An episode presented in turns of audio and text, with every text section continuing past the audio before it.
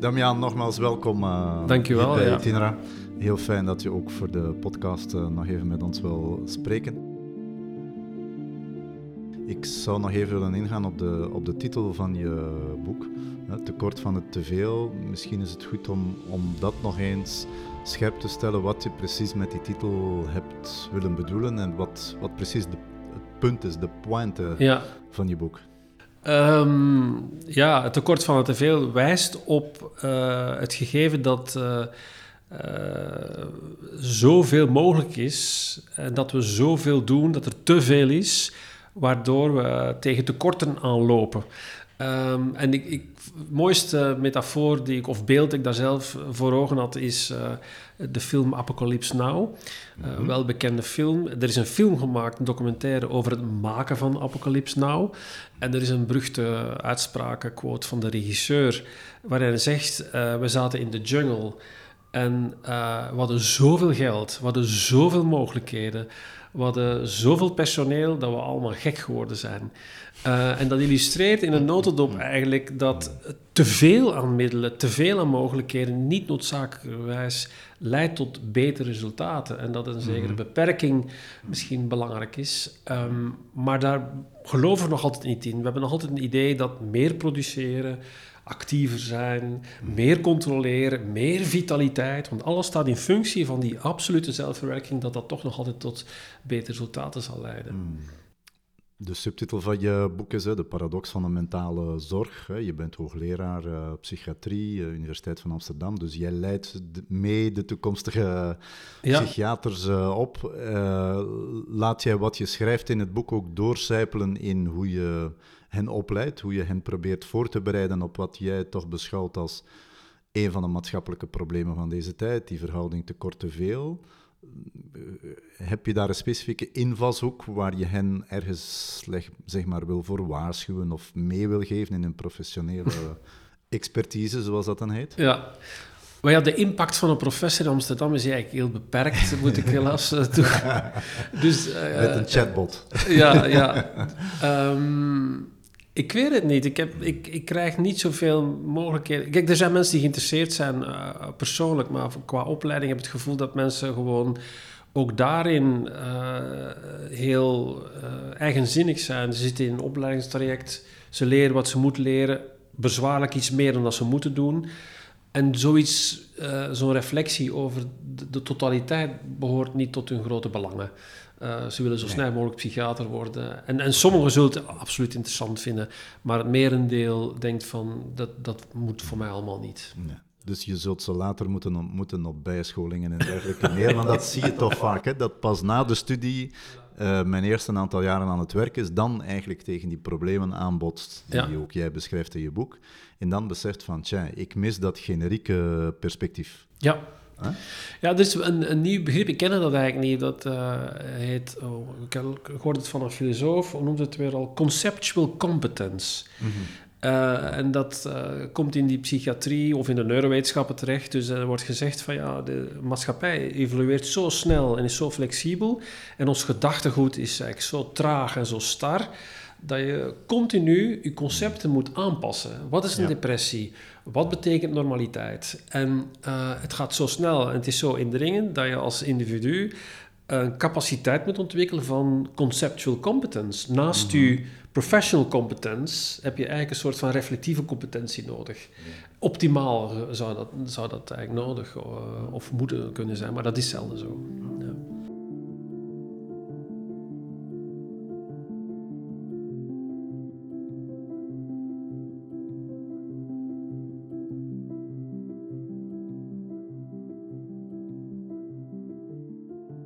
Nu, je, je botste je boek ook tegen de grote concepten, begrippen van deze tijd aan autonomie, vrijheid, geluk.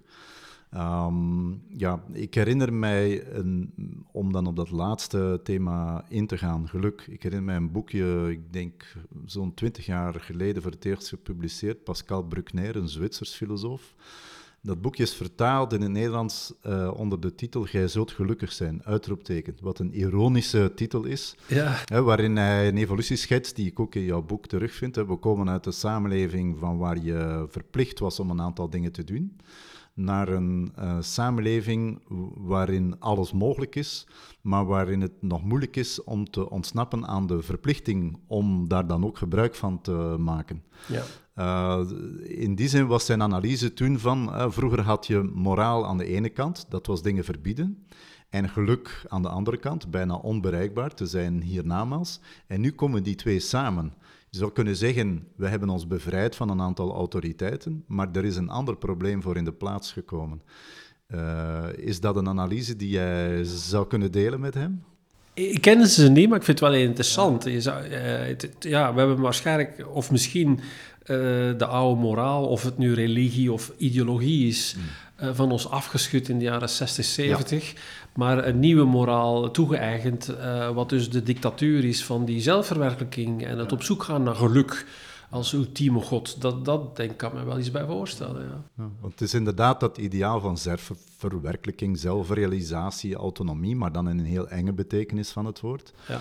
Dat eigenlijk doorheen, laten we zeggen, heel veel problemen sluimert. Ik denk dat het goed is om ook echt de grond van de zaak te benoemen. Dat daar een ideaal zit van onze tijd met fantastische voordelen.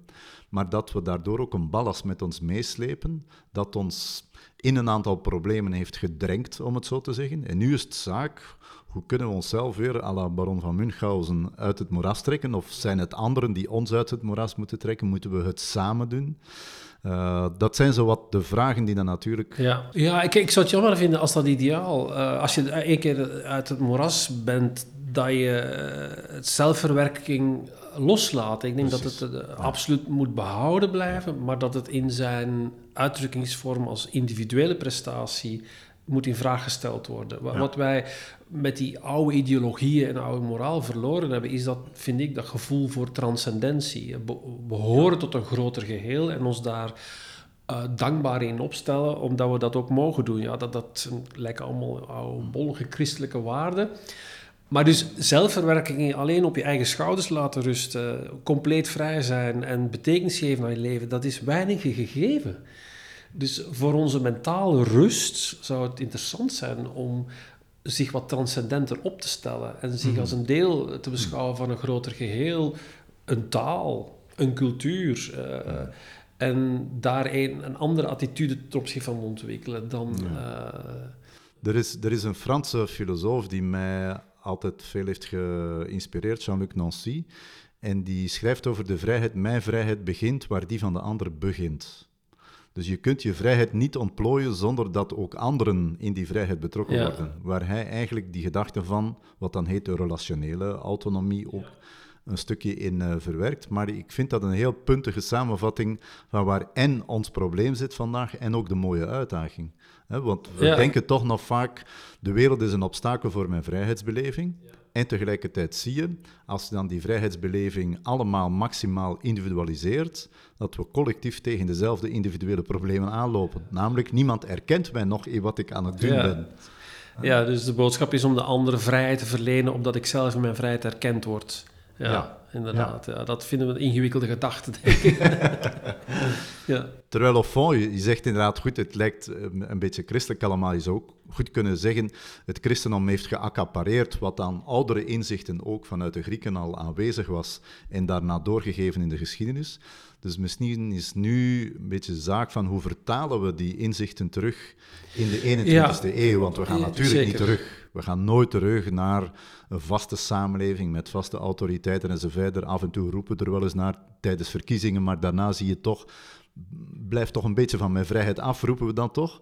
Maar hoe krijg je die vertaalslag nu zo geformuleerd dat het terug uh, tot verbeteringen kan leiden? Ik denk dat daar wel een van de uitdagingen liggen. Zeker, ja.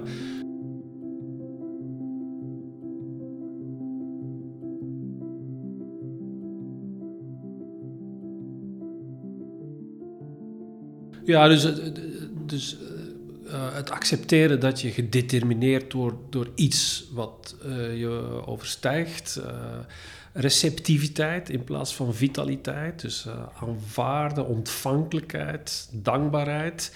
Hmm. Maar dan in een, in een modern, postmodern, misschien humaan jasje gestoken. En ja.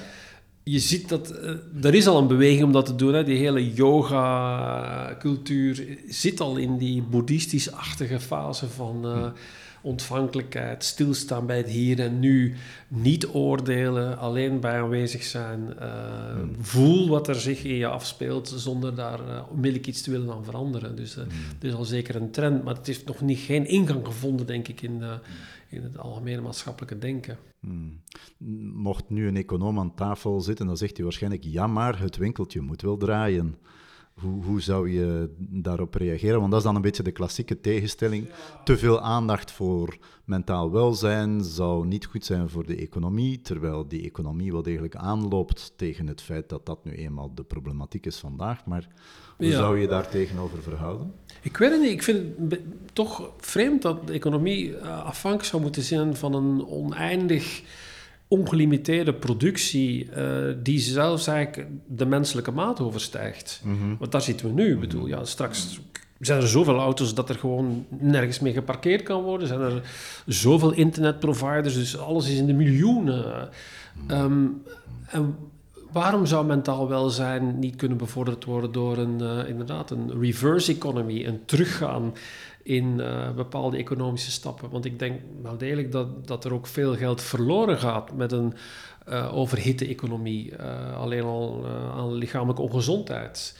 Ja. door het bizarre manier hoe wij eten, hoe wij drinken, ons verhouden tot voeding dat, dat kan natuurlijk ook niet eens uh, blijven duren, denk ik. Maar dat komt uh, ons mentaal welzijn ook niet ten goede uh, door de kostprijs die we ervoor betalen, links of rechts. Hoe betalen we daar iets voor? Ja.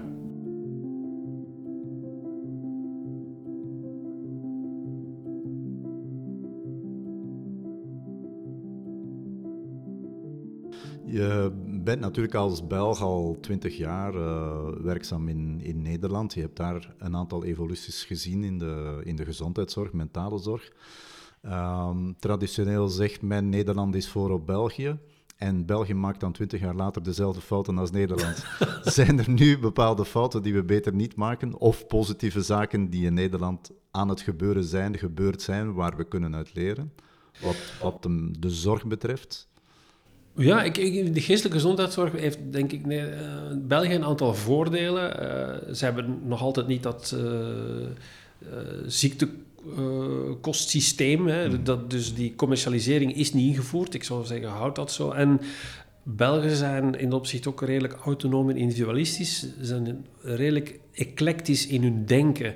Dus als je kijkt naar wetenschap, hmm. kunst is, is de Belgische stijl zit meer in de kunststijl. Zo. Ieder heeft zijn eigen ding ontwikkeld. En de Nederlanders hm. zitten meer aan de wetenschappelijke kant, alles georganiseerd volgens richtlijnen en protocollen. Dus als het gaat om professionele vrijheid, loopt België voorop omdat ze achterop lopen. Ja. En ze zitten nog bij uh, psychotherapieconcept en, en daar, daar zit een groot voordeel in, denk ik. Uh, dus dat... Het verwijt aan dit land is dat het dan vaak te chaotisch is of dat dingen ondanks het systeem moeten plaatsvinden en niet dankzij, wat dan in Nederland strakker is gereguleerd. Ja. Uh, misschien ook effectiever is op een aantal domeinen. maar Nederland is ook jaloers op die, dat, dat soort van uh, ja, improvisatiecultuur, wat typisch is voor België. Dus uh, ze willen niet de chaos, nee. maar wel de creativiteit die mensen aan de dag leggen om daaraan te ontsnappen. Um, misschien nog tot slot, het, uh, we, we, we, we, lijden aan te veel, om het zo te zeggen, of we kunnen met het lijden geen weg meer. Of we kunnen het alleen nog een plaats geven, dat is toch een van je stellingen, in de, laten we zeggen, pathologisch-medische sfeer. Daar zit je toch ook met een enorme ja, existentiële opgave. Kunnen we het leven nog aanvaarden als een, een proces, als een gebeurtenis, een evenement waartoe lijden een onlosmakelijk deel van uitmaakt. Kunnen we dat nog plaatsen in onze cultuur? Dat is toch een van de grote moeilijkheden. Het lijkt alsof het allemaal moet worden weggewerkt, mm platgewalst en we het eigenlijk niet meer kunnen verdragen dat het er de facto gewoon is. Het moet worden weggewerkt en als het niet kan worden weggewerkt, is het een medisch probleem. Ja. Uh, maar hoe zouden we die, die verhouding kunnen terug gaan verschuiven zonder lijden te gaan cultiveren van kijk eens, ik heb pijn dus ik ben, maar wel hoe slagen we erin om lijden een goede plaats te geven in de samenleving of in ons persoonlijke leven? Ja, ik, dat is een goede vraag. Ja, ik denk demedicalisering is een eerste stap. Uh, de tweede stap is denk ik uh, het, het, uh, het voorbeeld geven dat lijden niet per definitie slecht is. Hè. Dus het, het, het deelachtig maken van de anderen in uw eigen kwetsbaarheden. Mm natuurlijk ook niet overdreven, want er is soms ook een slachtoffercultuur. Ja. Maar we leven in een soort van ideële wereld. En, en daar is blijkbaar ook geen besef mee dat iedereen een beetje theater speelt. Er is een enorme front office de back-office zien we niet. Dat is meestal één rotzooi, een rommeltje. Mm. Dus iets meer inzicht geven in die back-office... door die front-office opzij te schuiven. Mm. Uh, als voorbeeld. Dus dat je niet altijd de eerste moet zijn... en dat je ook dingen kan proberen. Dus het concept proberen is ook verdwenen. Dingen doen zonder dat het effectief is dat is al bijna uitgesloten. Iedere wetenschapper die moet onmiddellijk een fantastisch artikel schrijven. Iedere uh, docent moet een geweldige essay. De column moet gewoon de grootste en de beste zijn. Dus er is eigenlijk ook geen tolerantie meer naar uh, het minderen, het falen, het proberen. En ik denk dat een voorbeeld geven dat dat kan aan een jongere cultuur misschien een klein begin kan zijn. Zeer veel dank. Ja, dankjewel, Jas. Ja. En nog veel succes in Nederland en in België uiteraard. Ja, ja. dankjewel. Dankjewel. Ja.